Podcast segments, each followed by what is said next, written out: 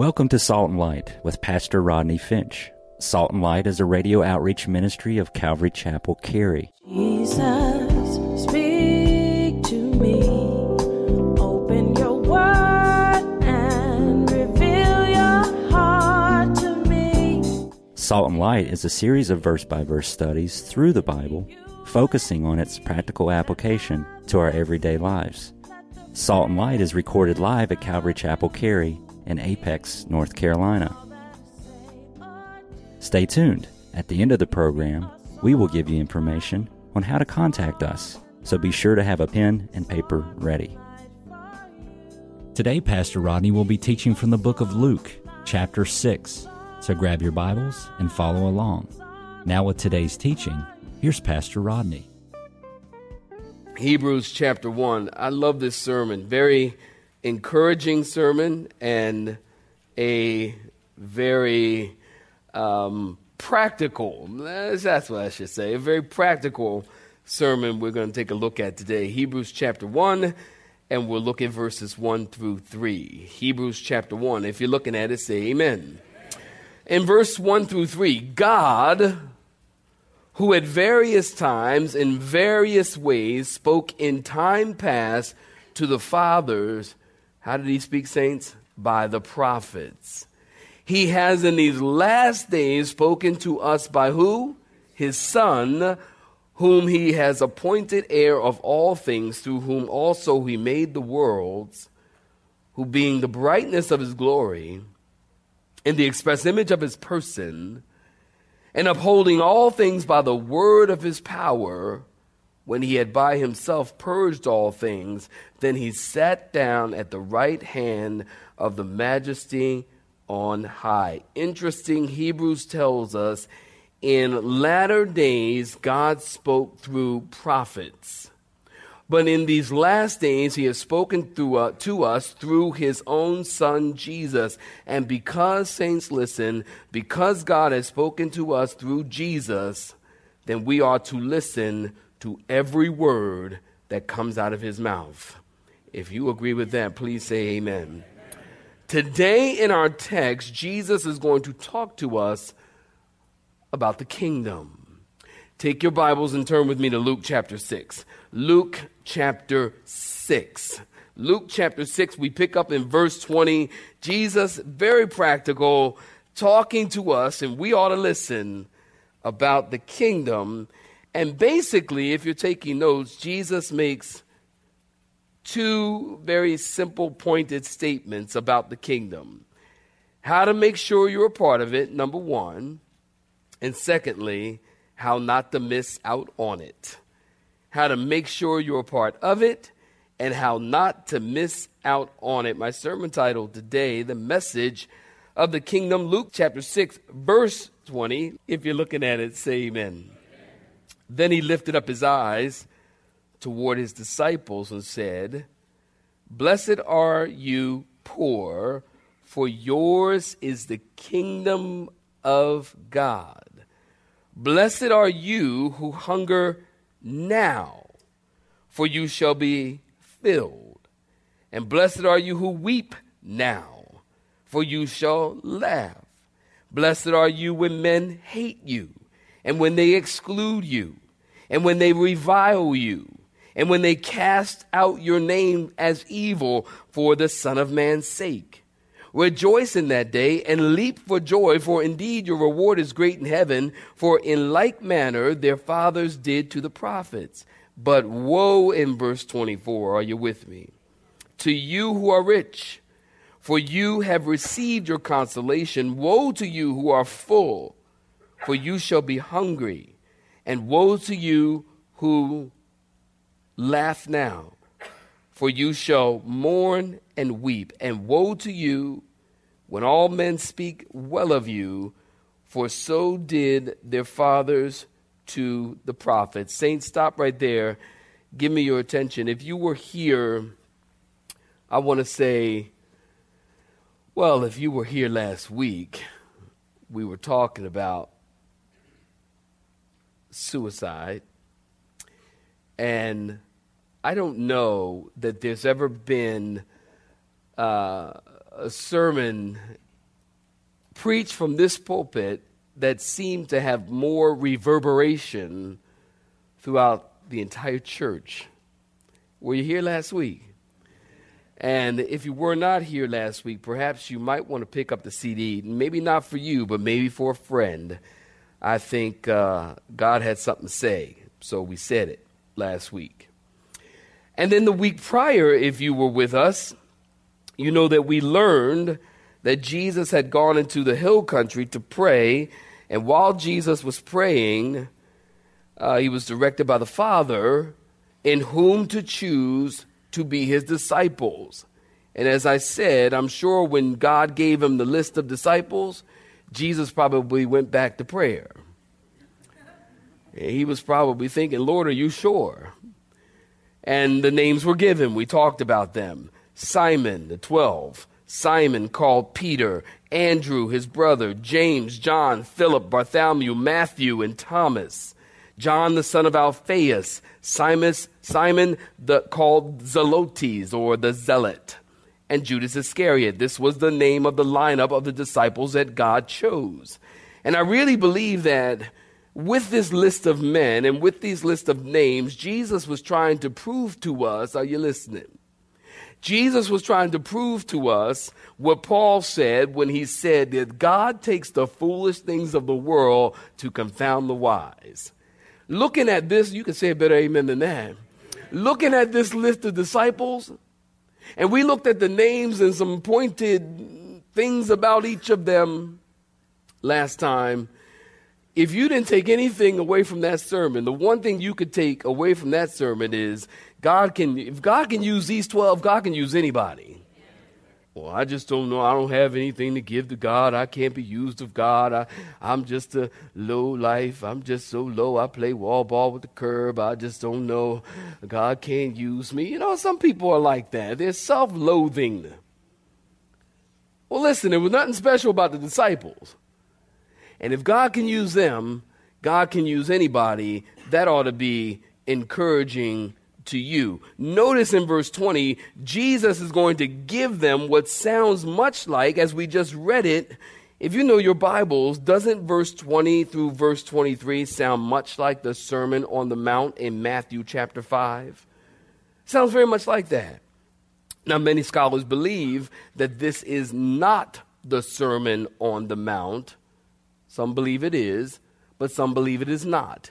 Let me give you the reasons why some scholars believe this is not the Sermon on the Mount. If you're taking notes, there are actually four pointed differences between this sermon and the Sermon on the Mount. Number one, in Matthew chapter 5, Jesus had not yet chosen the 12. They weren't chosen until Matthew chapter 10. Another reason is one sermon takes place on the mountain, thus we call it the Sermon on the Mount, and this sermon takes place on level ground. How do you know that, Rodney? In the same chapter, in verse 17, it tells us that Jesus, look at verse 17, go ahead and peek at it. Jesus stood on a level place. Hmm? And then another reason why many believe that this is not the Sermon on the Mount, because it was preached to the disciples. Uh, the Sermon on the Mount was preached to the disciples, and this sermon is preached to the crowd. And then, fourthly, the sermon some believe that this is not the Sermon on the Mount because the Sermon on the Mount was longer. The Sermon on the Mount was chapters 5, 6, and 7 of the Gospel of Matthew. This sermon is very short. It seems like this is the same sermon, but just kind of abbreviated. Don't you know it's very common, listen, it's very common for preachers to preach the same sermon but maybe abbreviated or maybe changed a little bit. I do quite a bit of guest speaking from time to time.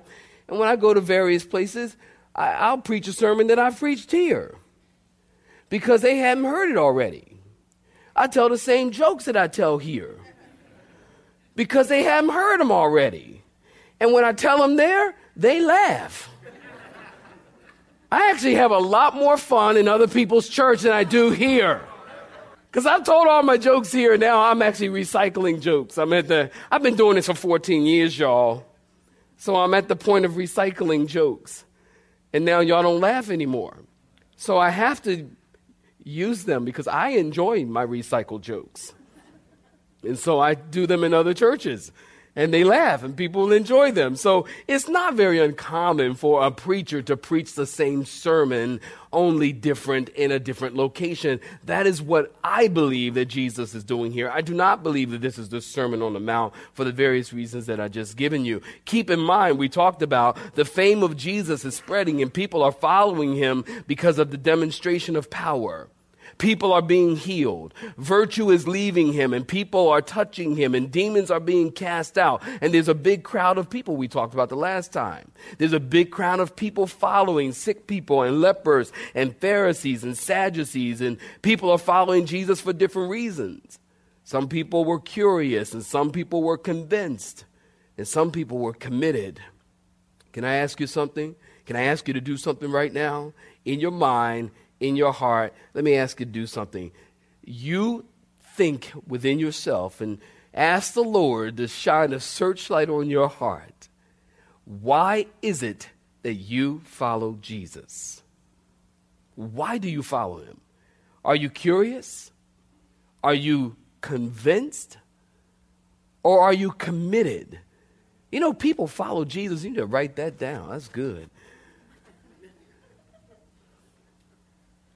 Are you curious? Are you convinced? Or are you committed? You know, there's a lot of people that follow Jesus because they're curious. There's a lot of people, did you know? There's a lot of people who come to this church and they, they come here every Sunday, maybe even every Wednesday faithfully for years because they're curious and they don't give their life to Jesus for many, many years. I've even made the mistake of thinking that they were saved because they had been here for so many years. I thought, man, surely you're a Christian by now. And then they tell me they, were, they weren't a Christian. Or I've, I see them at baptism. And they come out in the water and they say, I just gave my life to Jesus on Wednesday. I'm like, what? You've been in Calvary Chapel for 13 years? You just gave your life to Jesus? Yeah, because they've been curious all that time. Why do you follow Jesus? Why, saints, listen. Why do you follow Jesus? Are you curious? Are you convinced? Or are you committed? People follow him for various reasons. Notice in verse 12 again, Jesus lifted up his eyes toward his disciples and he presented them with four blessings and three woes. Four blessings and three woes. Number one, in verse 20, are you looking at it? If you're looking at it, say amen. He said, Blessed are you poor. Now, listen, the word blessed, if you're taking notes, I encourage you to do so. The word blessed means, oh, how happy, or it means, oh, how fortunate. Blessed implies inner satisfaction that does not depend on outward circumstances. Did you hear me? Blessed implies inward satisfaction that does not depend on outward circumstances. In other words, this blessing was so concrete that no matter what your circumstances were, it couldn't be moved. You were still blessed. Did you know the word blessed is used 302 times in the Bible and in various forms 513 times. In the Hebrew language, the word blessed is Baruch. Baruch, B A R A U C H. B A R A U C H. That's the Hebrew word for blessed. In the Jewish synagogue, you will hear people say, Baruch Hashem Adonai Elohim. Baruch Hashem Adonai Elohim, which simply means blessed is the name of the Lord. In a messianic fellowship, a messianic fellowship is a church where Jewish Christians attend. They call that a messianic fellowship. In a messianic fellowship, you will hear them say, Baruch Hashem Adonai Elohim Yeshua HaMashiach which means, Blessed be the name of the Lord God, Jesus our Messiah. Saints, listen to me. I don't care what your circumstances, please hear me. I don't care what your circumstances are, you are blessed. Uh, you need to clap your hands. Would you do that? Because that's true. I don't care what the economy looks like. I don't care what your circumstances are. Don't care if your husband left you, if your wife left you, if your kids left you. Praise the Lord. I don't care what. I don't care what your circumstances are. We are blessed. Jesus says in verse 20, Blessed are the poor. And listen, let me tell you right out the gate Jesus isn't saying it's a blessing to be poor like poor, like in I don't have any money. I don't know many people who consider it a blessing to be poor. Now, if you consider it a blessing to be poor, then you must love this economy. I don't know many people who consider it a blessing to be poor. At the same time, there are some Christians who believe that poverty is a sign of spirituality and a guarantee into the kingdom. Anybody know anybody like that? Poverty is a sign of spirituality and a guarantee into the kingdom. Some people believe that. Now, we need to understand in the Greek language, there are two words for poor. One means, listen, to be short on cash, to be living day to day, paycheck to paycheck, which is most of us. That's one version of poor. The other means, this is the one you want to be concerned with, you have nothing at all. You are empty and totally destitute. You are lost, spiritually bankrupt, and spiritual poverty. And in spiritual poverty, being poor in spirit is not going around saying, I'm nothing, I'm nobody, I'm worthless. Being poor in spirit is what you experience when you encounter God. Did you hear that? Being poor in spirit, it reminds me of Isaiah when he encountered God. What did he say? Woe is me, I'm a man of unclean lips. I tell you what, when you encounter God, and, and you fall, you'll fall on your face before God, by the way. You know, I, I hear people all the time, my, my glasses are dirty. I'm sorry. I'm sorry. I actually wrote this part in the end of my sermon. It's, they are. That's why I can't keep them on. Um, you know, there are people who write books and they write, uh, do CDs and talk about when they encountered God and how they stood and talked to God and God gave them a message and all of these things and how they just stood there and worshiped before the throne and all that kind of stuff. I'm going to tell you something. We don't see that in the scripture. What we see in the scripture, when people really encounter God, God says, like Moses, take off your shoes. You are standing in the presence of the Holy One. To Isaiah, he said, get on your face. Woe is me. That's what comes to you. When you get in the presence of God, what happens is you start to understand that you are in a place of spiritual poverty. You're in a place of spiritual poverty. You're destitute. You're nothing before God. Where is it that we're getting this in our culture that we're everything? Some people make themselves more than God. Nowadays, people are amazing. Don't y'all know God is holy? Don't you know God is not like you? God is not the man upstairs. He's not, God is not on your level. I'm going to wait while you clap your hands. Would you do that? That's a little better. God is not on your level. When you get in front of God, you understand, any Christian understands that in the presence of God there is spiritual poverty, that we, are destitute, we, we are impoverished, we are poor, we have nothing to offer God. You know, I was thinking about my spiritual poverty. I'm in the line at Harris Teeter on Friday. This is true. I'm in a line at Harris Teeter on Friday, and I really had a sense of spiritual poverty because this lady in front of me was taking a really super long time to write her check out. And honestly, I, am just a sinner. Y'all don't judge me. Pray for me.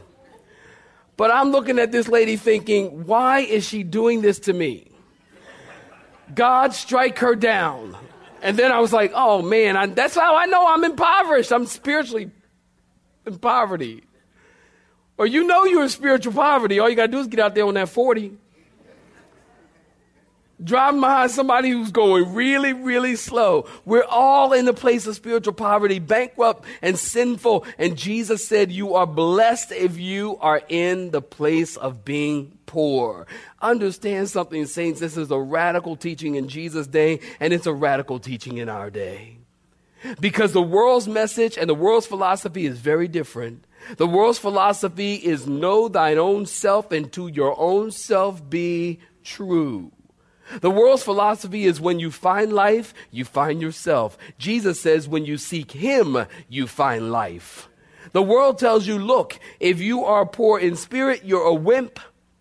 The world tells you if you want to succeed in life, you got to force your way. The world tells you he who dies with the most toys wins. My question is, wins what? When you're dead, you're dead. And when you're dead, you ain't taking none of it with you. You've never seen a hearse pulling a U-Haul. Anybody know what I'm talking about? Okay. But that's what the world says. The world says, Blessed are the movers and shakers and the powerful and the prominent. The world tells you the way up is up, but the word says the way up is down. The world tells you to do whatever is necessary to have life, but the word tells you if you want to save your life, then lose it and you will find it. And I'm afraid that the Christians and the church saints, listen, are buying into the world's philosophy. There's so much teaching on you're blessed when you are succeeding and wealthy. Jesus says you're most blessed when you realize that you are poor in spirit. And then if you add Matthew chapter 5, remember it's something like this same sermon. Matthew 5 says, For theirs is the kingdom of God. It says, Blessed are the poor in spirit, for theirs is the kingdom of God. God will take the totally destitute person who puts their trust in him and make them a part of the kingdom. And then in verse 21 again, go ahead and peek at it. Blessed are those who are hungry now. So this tells me that there are a lot of blessed people in this room right now. Are you hungry now? A lot of blessed people. You should say yes. in other words, listen, blessed are those who are hungry to know God. Blessed are those who are hungry to be used by God. Blessed are those in verse 21 who weep. In Matthew, Jesus says, Blessed are those who mourn, for they shall be comforted. This word weep or this word mourn, if you're taking notes, means or it speaks of a deep, intense anguish and brokenness over sin. A deep, intense anguish and brokenness over sin. It means to stop and take a hard look at your life and say, I'm spiritually bankrupt and I need to grieve over the sin in my life. In other words, watch this. Jesus is simply saying here, happy are the unhappy. Hmm.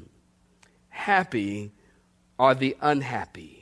You know, it was David who wrote in Psalm 30, verse 5 For his anger is but for a moment, and his favor is for life. Weeping may endure. Don't you love this verse? Weeping may endure. Somebody help me. Weeping may endure for a night, but joy comes in the morning.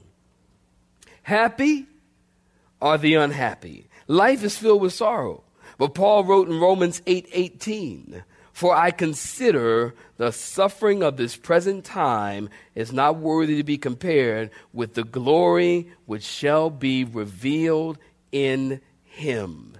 Happy are the unhappy because someday we will be happy. Look at verse 22. Blessed are those who hate you.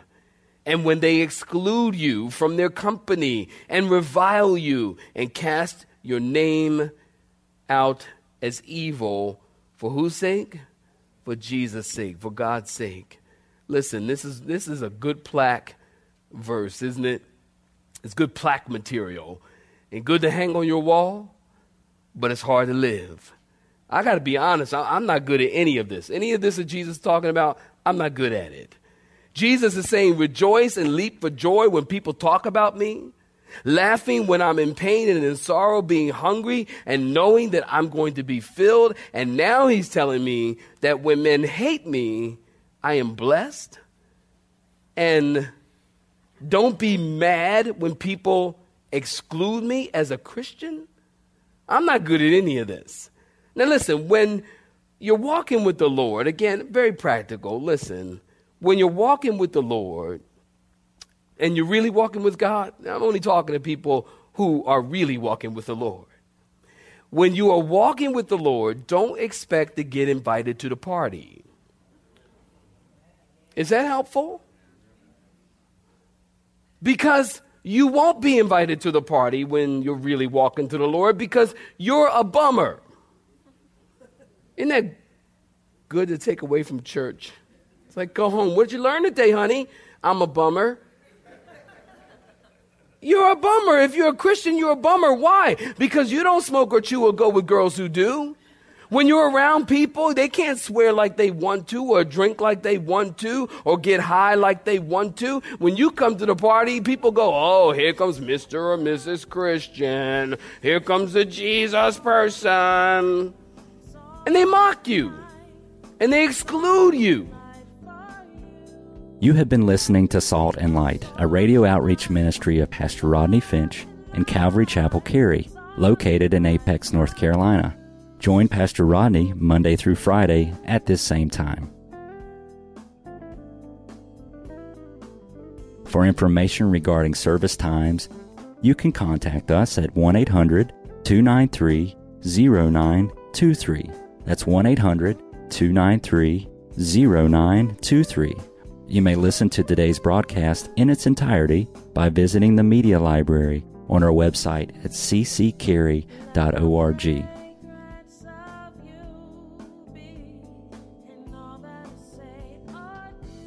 We would like to thank you for tuning in to Salt and Light and pray that you have been blessed. Until next time, may you be salt and light.